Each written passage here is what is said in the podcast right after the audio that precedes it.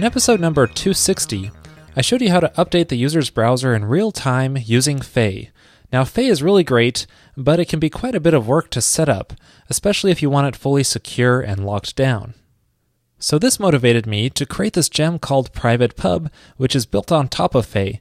And my goal here is to make it easier than ever to publish and subscribe to real time events in a Rails application. Let me show you how it works here. So, the application we'll be working with here is a simple chatting application where you can type in a message and then hit send, and it will create that message and then update the browser here through Ajax. Now, the problem is if there are multiple chat clients, they won't be updated in real time when a new message is sent. For example, I have two browser windows open here to the same chat application, and if I try typing in a new message here and click send, it's only going to update this one browser and not the second client back here. I actually need to hit reload here to see the new message. Now, there are a couple of solutions to this problem. One is to have each client pull for new messages every couple seconds, which is usually not the best way to go. Another option is to hold a socket connection open to the server, so that way the server can push new messages to the client as they come in. That way they really happen in real time. But the problem is that Rails architecture isn't really set up to handle long requests like that. But that is where Faye and Private Pub help out. But before I get into that, let me first show you how this chat application itself works. So let's start on the view template for the page you were just on, which displays the chat messages, and a form here for creating new chat messages. And notice I'm passing in remote as true here so that this form submits as an AJAX request. And when the user submits this form, it's going to go to the messages controller create action here because this is on a message model. So here's what this messages controller looks like. And the create action here is very simple. It just creates a new message record. And notice there's no response here because this is actually going to render out a JavaScript template because it's an AJAX request. And here's what that js.erb template looks like. So what this JavaScript does is append the newly created message to the chat and then clears that chat form. Now, what I would like it to do is broadcast this message out to all the chat clients so that it appends this message to each of them instead of just the one that made this request. And we can use the private pub gem to help us do this. So the first step is to go into your gem file and add the private pub gem into here. And then run the bundle command to install it, and this will install Faye as well along with its dependencies. Next, run the Rails generate private pub install command to generate the config file and a rackup file for starting the Faye server. Now you can start up that rack server by running this command, and you could just copy and paste this from the private pub readme. So this will start up Faye using the thin server in the production environment, which is necessary to get Faye working.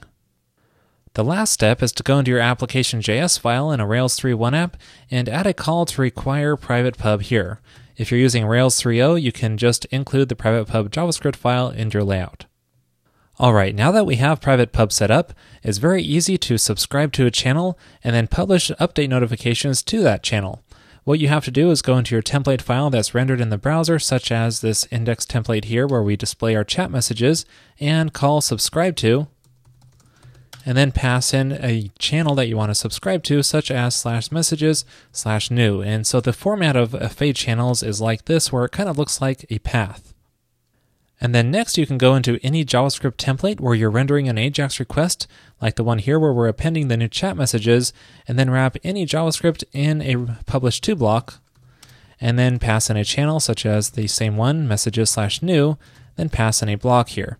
And that means that this JavaScript won't be just handed back to the client from the AJAX request. It's actually going to be published out to all the subscribers to that messages slash new channel. So now with that change, let's try this again with the two browser windows open. Let's try typing in a message.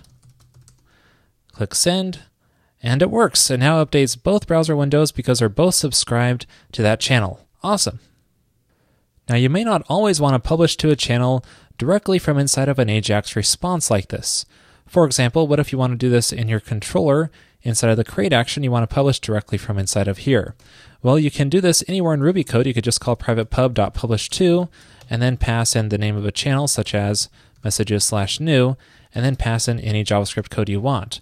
Let's say alert the uh, message content inside of here. So now when I try typing in a new chat message again and click send, it's going to give me an alert dialog actually twice because it's going to update this on both of the browsers. Now, if you prefer to work with JSON data instead of JavaScript code like this, you can do that too. All you have to do is just pass it an object other than a string, such as maybe a hash.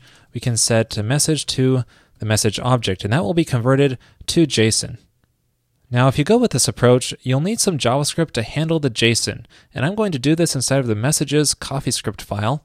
What you can do is call private pub.subscribe inside of here, and then this takes a channel name such as messages slash new, and then a callback function which takes the arguments data and channel. And then you just pass in a function into here, and so this function will be triggered every time it receives some JSON data on that channel. So we can alert to this and say, let's alert the uh, message content that was passed in through JSON. So let's try this out one more time, this time uh, from a JSON response. Let's send this out. And this time we get an alert saying from JSON because it's actually going through a JSON request and triggering that callback function in the client side. Now, one key motivation for creating Private Pub is that channels are private out of the box, which means you don't have to worry about users listening in on channels which you do not explicitly subscribe them to. So, this makes it really easy to create some kind of private chat room, for example, that only users who are able to access it with a subscribe to call are actually can listen in on that channel. And you can also choose to expire subscriptions after a given period of time so they don't continue to listen in after they've logged out. Uh, check out the configuration for details on that. Well, that's it for this episode on Private Pub. Uh, be sure to check out the README for further details, and also it's somewhat of a newer gem, so be sure to let me know if you run into any problems. Thanks for watching. Hope you find this useful. In the Pro episode this week, I will show you how to build a Rack application from scratch using a number of great features that are included right into Rack, including request and response objects, a slew of middleware, and even ways to test it using mock request. To watch that episode and all other pro and revised episodes, just head on over to railscast.com/pro and then sign up there for just $9 per month.